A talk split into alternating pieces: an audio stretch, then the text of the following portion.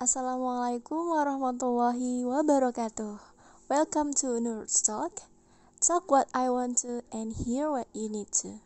Halo teman-teman, balik lagi review anime episode 2 bareng aku April dan teman aku Rian, halo. Sebelum kita mulai, kita pengen ngucapin banyak terima kasih buat saran dan masukan dari teman-teman yang udah mau denger podcastan kita. Terus dengerin ya, jangan bosan-bosan dengar suaranya kita berdua. Ya, makasih ya buat yang dengerin. Kali ini kita bakal bahas film yang rilis pada tahun 2016. Film apa itu? Kita hari ini mau bahas film yang berjudul Koe no Katachi dalam bahasa Jepangnya. Jadi kalau dalam bahasa Inggrisnya itu The Shape of Voice.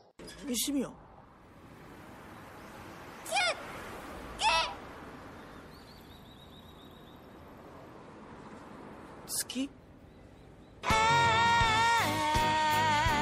恋をしたのはいつからマジで？泣いたのは何度ヤシオはさ俺みたいなやつ受け入れてくれたんだ。ごめんね。小学校の時手話頑張ったんだね。いや君はすごいよ。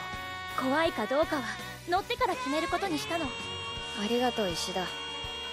とても簡単な言葉なのに理解してあげられなかった。ちなみに西宮俺はさ答えたかったことは今も昔もずっとあのさ西宮君に生きるのを手伝ってほしい。映画「声の形」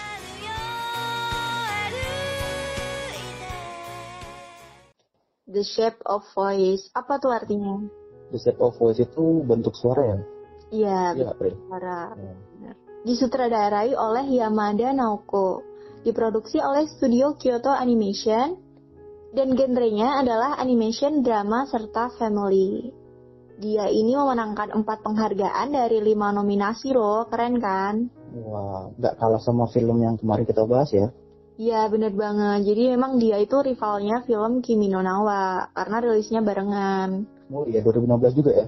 Iya betul.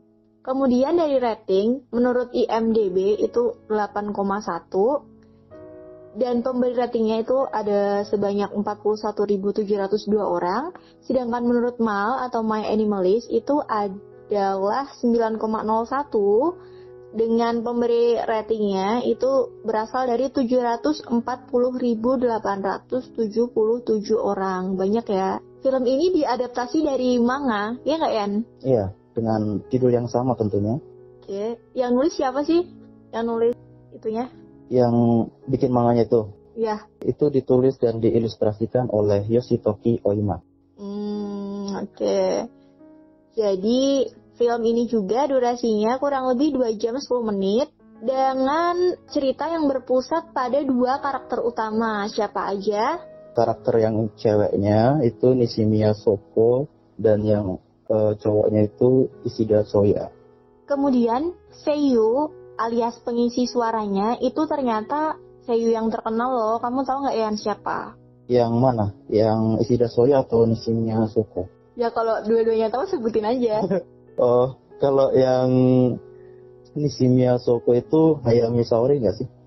Terus kalau Iya, yang betul. Ishida Soya itu Irino Miyu. Iya benar. Jadi mereka berdua ini nggak cuma seiyu di film loh. Ternyata mereka tuh juga sudah banyak ngisi anime-anime yang batch itu dan yang bagus-bagus. Jadi nggak diragukan lah penjiwaan karakternya ya kan?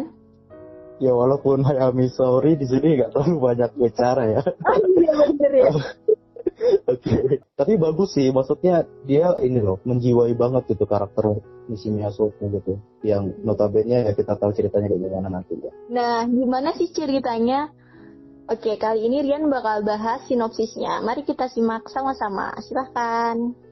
Oke, jadi untuk pendengar yang mungkin belum tahu dari cerita Ueno Katachi ini, Ueno Katachi ini tadi kan seperti yang dibilang April tuh kalau berpusat pada dua karakter yang tadi tuh yang aku bilang pertama Ishida Soya sama Ishimiya Soko. Nah, jadi cerita ini dimulai ketika Ishida Soya waktu SD itu pernah melakukan bullying kepada Nishimiya Soko. Yang notabene Nishimiya Soko ini sebenarnya murid baru. Nah, murid baru ini datang dengan keunikannya dia. Dia ternyata tuli atau memiliki kebutuhan khusus yaitu tunarungu gitu. Nah, karena karena melihat keadaan di sisi Miyasoko yang seperti itu, jadi dia Isida Soya ini dan teman-temannya itu menjahili dengan cara yang cukup berlebihan ya sampai merebut alat pendengarannya itu loh Nishimiya Soko. Ingat gak momen itu? Iya bener banget. Nishimiya Soko itu punya telinga sampai berdarah. Nah setelah itu besoknya Nishimiya Soko ini nggak datang gitu ke sekolah dan ibunya ngelapor gitu ke sekolah karena ibunya khawatir kalau jangan-jangan ini dibully nih anakku gitu kan. Jadi karena khawatir anaknya dibully, jadi dilapor ke sekolah dan karena ini tadi yang aku bilang kan alat bantu dengarnya Nishimiya ini sering hilang. Padahal harganya itu gak murah loh untuk alat bantu dengar itu. Kalau nggak salah aku ngecek tadi itu sekitar satu jutaan lebih itu loh. Wah mahal banget ya. Hmm, Apalagi eh, dalam beberapa bulan itu sudah kehilangan sampai lima kali gitu Hmm, Nah, setelah itu ditelusurilah pihak sekolah dan ditanyai teman-teman sekelasnya. Dan ketika itu, mereka semua langsung menyalahkan si Ishida Soya. Gitu. Karena memang yang paling terang-terangan untuk membuli Nishimiya Soko itu si Ishida Soya itu.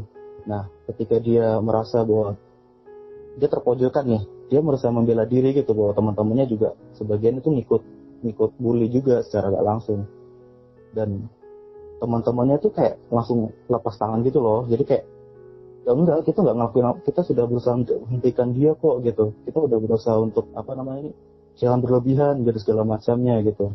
Tapi yang mereka bilang itu kayak semacam menimpahkan semua masalahnya itu ke Ishida Soya gitu. Nah semenjak itu Ishida Soya menjadi terkucilkan sama teman-temannya. Nah yang menarik adalah sikap dari Nishimiya Soko kepada Ishida Soya ini nggak berubah gitu. Dia tetap baik, senyum dan bantu Ishida Soya gitu ketika teman-temannya mengecilkan. Nah, sampai pada satu kejadian di mana mereka berkelahi dan Ishida Soya tuh kayak berusaha untuk nyari tahu maksudnya apa sih gitu. Jangan-jangan di balik senyumnya senyumnya dia tuh kayak ada semacam ejekan dan segala macamnya dia kalau misalnya dipikirkan kalau isi siapa? Nishimiya Soko ini kalau marah kan mungkin lebih masuk akal ya buat kita. Maksudnya dia jadi bahan bullying gitu kan secara terang-terangan tapi dia malah masih senyum bahkan ngajak berteman bayangkan. Gitu. Jadi walaupun si si Desoya nggak ngerti kan bahasa isyarat. Mm-mm, bener. nah karena kejadian setelah mereka berkelahi itu Nishimiya Soko dikeluar eh dikeluarkan sorry maaf dipindahkan sama ibunya terpaksa dipindahkan sekolahnya jadi eh, si- Nishimiya Soko pindah sekolah dan Ishida Soya masih dibully sama teman-temannya. Nah mulai dari situ kan dari masa kecil yang kelam itu dia nggak jadi ngerasa bersalah sama Nishimiya Soko karena dia ngerasa bahwa eh, ternyata yang selama ini dilakukan Nishimiya itu benar-benar tulus gitu dia benar-benar bantu dia dan eh, ya yang paling apa ya yang paling ya paling tulus lah gitu. Maksudnya istilahnya ketika teman-temannya berpaling gitu dan malah membuli balik dia tapi di sini Yasuko malah masih mau membantu dia dan segala macam setelah itu di tahun ketiga sekolahnya eh jadi kan SD itu ini setelah ini beberapa tahun kemudian di saat ke tahun ketiga sekolah menengahnya ini Soya masih menjadi anak yang rasa bersalah begitu. Jadi diluputi rasa bersalah dan dia jadi kayak ngerasa jadi antisosial gitu dia nggak percaya nggak bisa menata mata orang di sekitarnya dia Mm. jadi semua orang-orang yang ada di sekitarnya itu ditandai dengan huruf S dia jadi anak yang kayak antisosial gitu Mm-mm. jadi karena dia merasa menyesal akhirnya dia berusaha untuk menghilangkan atau menebus kesalahannya itu dengan cara bertemu kembali dengan Sisoko dan meminta maaf dan juga mengajak Sisoko ini menjadi temannya Nah, jadi Koe no Katachi ini nanti menceritakan tentang kisah yang sangat menghangatkan hati tentang reuni Soya dengan Soko dan upaya siapa si So- Soya ini untuk menebus dirinya sendiri sambil terus dihantui sama masa lalunya. untuk teman-teman yang penasaran sama kelanjutan ceritanya silahkan nonton ya Iya, recommended banget. Selain itu juga karena relate banget ya sama kehidupan kita sehari-hari. ya untuk pertemanan Iya, benar untuk pertemanan. Kemudian adegan menarik. adegan yang menarik di Koe no Katachi itu ada gimana saat si Soya dan Soko ini kan sudah ketemu nih Mm-mm. mereka sering ketemu Mm-mm. ternyata si Soko ini nyimpan perasaan gitu sama si Soya Oke. jadi dia karena dia berusaha ngungkapin perasaannya tanpa menggunakan bahasa isyarat Mm-mm. jadi kan dia susah ngomong tuh karena dia kan benar. dia susah ngomong jadi dia ngomong suka itu dalam bahasa Jepang tapi salah diartikan menjadi kata bulan gitu. Jadi ya di situ sih adegan menariknya sih menurutku. Lucu juga maksudnya di saat ya itu bisa nembak nih suka eh malah dibilang bulan itu lucu sih adegan itu. Jadi itu menurutku adegan yang paling menarik. Iya itu menurut saya juga lucu sih itu menarik juga. Katanya hampir sama banget gitu kan sampai saya tuh pakai yang Google Voice itu loh. Memastikan itu cara pengucapannya gimana sih? Ternyata emang bener-bener mirip nggak ada bedanya. Jadi ya pantas aja sampai orang bisa salah paham gitu. Hmm, apalagi maksudnya ya maksudnya kalau kita bicara biasa aja bisa salah paham apalagi kayak iya di Soko yang kesulitan aja.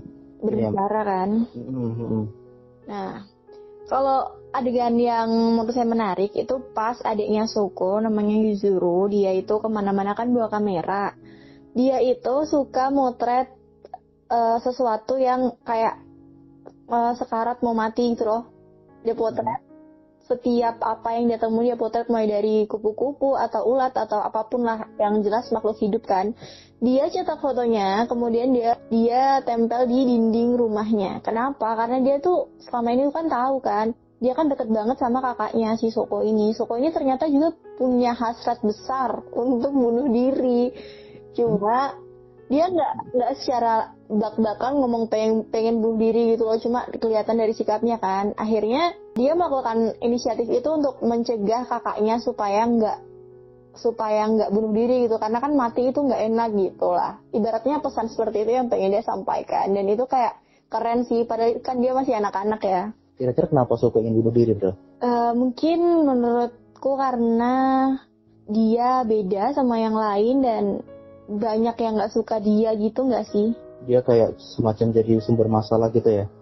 Dia Iya, ngerasa bener. kayak dirinya jadi gara-gara dia ada yang ya begitulah. Ada yang kayak Iya, macam rusak dan segala macamnya gitu ya. Iya bener. Dan dia eh, sebenarnya tuh gimana ya? Dia kayak terlalu banyak minta maaf gitu loh si Soko ini. Kayak Hmm, sedih banget. Kita lihatnya juga ikut iba begitu rasanya padahal ya bukan salahnya dia kan? Ya oke lanjut. Jadi bahas sendiri dong. Ya ampun oke. Em, terus untuk soundtrack. Nah di, di film ini soundtracknya nggak gitu banyak ya. Hampir semuanya tuh BGM kan? Ya. Dan lagunya sendiri cuma ada satu dong. Judulnya Koiwo Shitanowa apa artinya tadi? adalah apa tadi judulnya Pril Koiwo Shitanowa Koiwo Shitanoa oh apa ya artinya? Kamu nggak tahu? Eh, enggak koi itu koi itu cinta kan? Koi itu cinta kan? nah Koi cinta. Ah, nah artinya dalam bahasa Inggris itu I feel in love. Yang bahkan itu Aiko dan memang enak banget sih lagunya kayak berat. lembut Ah. gitu di telinga. Artinya apa Pril oh ya aku nungguin loh. Sudah bilang Lian ya Allah. Apa? Kamu bilang apa? I feel in love. Oh, enggak maksudnya aku translatannya gitu loh. oh bahasa Indonesia? Yes, I feel in love berarti aku merasakan cinta gak sih? Aku iya. dalam film ini ada nggak sih karakter yang kayak paling kamu suka atau paling kamu benci gitu ya? Hmm, boleh dijawab dua-duanya nggak? Maksudnya yang disukai satu, yang dibenci satu. Iya maksudnya ada dulu, ada apa enggak Oh, dulu? ada dong, pastinya ada dong. Itu dong, Ada. jawabannya yang benar. Oke, ada, ada, ada. ada. Nah dari Hmm. yang dibenci dulu nih, silahkan disebutkan. Biasanya tuh yang dari sukai dulu loh, Phil. Tapi ya udahlah. Eh, yang paling aku nggak suka, aku benci itu eh, karakter namanya Kawaii Miki. Jadi buat teman-teman yang uh, belum tahu si Kawemiki ini siapa, Kawemiki ini merupakan teman masa kecilnya si Soya atau teman SD-nya gitu. Ya satu gengnya si Shida Soya gitu dulunya. Hmm. Nah, kenapa aku benci sama karakter satu ini? Karena dia tuh kayak selalu playing victim gitu loh. Jadi ketika dia ikut ngebully juga sebenarnya, tapi dia kayak langsung nangis gitu kayak bilang, kenapa kamu bilang begitu Isida bahkan padahal kan kamu yang melakukannya gitu. Padahal dia tidak ikutan gitu. Jadi kayak merasa dia tuh korban gitu. Aduh pokoknya karakter yang paling egois banget sih di di Koeno Kata ini sendiri. Terus kalau karakter yang aku suka itu si Isida Soya sih. Dia apa ya? Dia karakter developmentnya tuh loh bagus banget gitu. Maksudnya dari yang hmm.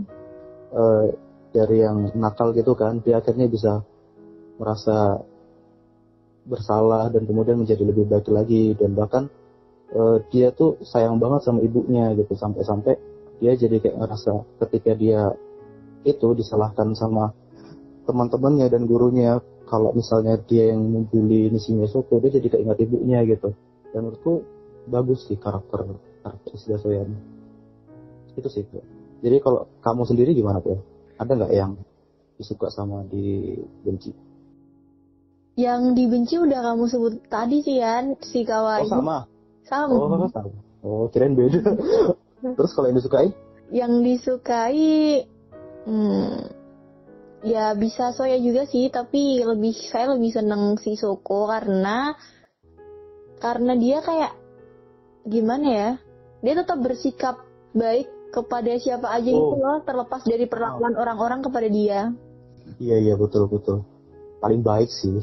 Iya, bahkan dia selalu menyalahkan dirinya sendiri ketika orang-orang itu merasa bahwa dia mengganggu gitu. Tapi kayaknya? Tapi kayaknya di dunia nyata nggak ada kali ya orang yang sebaik itu. Hmm nggak tahu ya Priya belum pernah ketemu ya? Iya belum pernah nemu orang yang kayak begitu. Eh iya sama sih. Aku juga belum pesan yang kamu dapat dari film ini apa? Uh, pesan ya dari Koino Katachi ini sendiri kalau menurutku banyak sih Pril. Hmm. Kita tuh kalau nonton anime ini selama dua jam tuh disukai banyak banget pesan-pesan gitu kayak perasaan kuat sama orang tua dan anaknya gitu kan. Dan ya tapi paling paling paling menonjol itu ketika apa yang paling apa kita apa yang paling ketika apa kita apa sih ketika kita berbuat sesuatu mm. itu maka akan balik lagi ke kita gitu contohnya kayak mm. si Shidasoya ini yang membuli si Miyasuko kan mm -mm. kemudian secara instan kemudian semuanya berbalik menjadi musuh dia gitu jadi jadi mm. membuli balik dia gitu ya kamu gimana April kurang lebih sama sih dan dan yang paling terasa setelah aku nonton film ini itu adalah bahwa persahabatan tuh butuh proses gitu. Dan dan kalau apa kalau kita berteman kan ya di kehidupan nyata pun kita bisa berteman dengan siapa aja. Modelan apa aja juga kita bisa ayo lah gitu berteman. Tapi kalau yang namanya sahabat ini kayak bener-bener harus ada proses seleksi yang kayak kita lakuin secara sendirinya gitu loh. Kalau kalau dia oh dia orangnya ini ini, ini gitu. Baru bisalah dia masuk kategori sahabat aku gitu. Gitu sih namanya sahabat itu lebih susah dicari daripada namanya teman ya? Iya banget. Kalau rating pribadi yang kamu kasih buat film ini berapa ya? Kalau aku dari segi grafisnya yang mantep ya animasi apa itu animasi oh, memang hmm. mantap sekali dalam animasi movie-movie-nya dan juga beberapa animenya lah terus kemudian dari ceritanya yang banyak banget ngasih kita pesan-pesan di dalamnya aku ngasih 9,3 9,3 Ih, tinggi juga ya. Kalau kamu kalau aku 8,99 nanggung banget tuh. Kenapa gak 9 aja sih?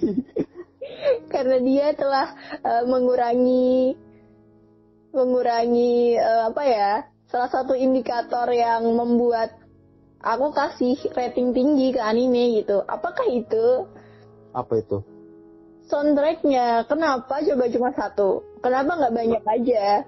Ya, kalau banyak jadinya film India, Phil. Iya kan banyak sesuai porsinya, bukan yang setiap satu menit nyanyi, satu menit nyanyi, gitu juga. Oke, sip sip sip. Kemarin lihat rating, kalau sekarang lihat ini ya, osnya ya. Hmm, baiklah, baiklah, baiklah. Meskipun rating segitu, menurutku juga udah bagus banget sih, karena emang ya pokoknya film maupun batch yang dibuat oleh studio Kyoto itu udah terkenal banget uh, gambarnya ya. Gambarnya itu cukup bagus, walaupun memang nggak sebagus dan se-sparkling punyanya Makoto di studio Comics Wave kan, tapi tetaplah uh, patut untuk diapresiasi. Karena emang banyak banget anime-anime karya Kyoto yang uh, bahkan ada salah satu anime batch yang masuk di karya terbaik sepanjang masa, tahu nggak? Apa tuh, Bro? Anime Klanat namanya. Biasa kalau kita nonton anime nggak nggak sekali selesai itu kan penasaran kan dan episodenya tuh banyak 20-an jadi ya nantilah masuk dalam uh, watchlist aja dulu tapi belum dilihat-lihat sampai sekarang padahal udah ada. Hmm. Oke. Okay. Gitu. Kemudian untuk uh, aku juga mau kasih beberapa rekomendasi anime karya Kyoto itu ada K-On dia genrenya musik. Kemudian ada yang bergenre sport uh, tentang olahraga renang gitu. Namanya Free ada juga yang bergenre misteri itu The Melancholy of Haruhi Suzumiya dan Hyouka H O U K A. Kemudian yang nggak kalah keren juga ada yang bergenre military itu ada Violet Evergarden pernah nonton? Itu bagus tuh, iya pernah. Iya, jadi di Violet ini dia ada batch-nya yang episode-episode dan ada movie-nya juga. Temen-temen movie-nya belum? Udah dong. Kalau nggak salah tahun ini juga muncul movie yang itu ya, movie keduanya ya? Nggak tahu saya. Oh, oke. Okay. Oke. Okay. Ya, jadi kita sudah tiba di penghujung obrolan kita tentang review anime. Aku April dan teman aku Rian. Ya, kami pamit dah. Bye. Jika teman-teman mau ngasih saran atau rekomendasi anime yang ingin kita review, feel free buat DM ke IG-nya saya at April Nurut atau IG-nya partner saya tadi at ad underscore r y a n 09 sampai jumpa di episode selanjutnya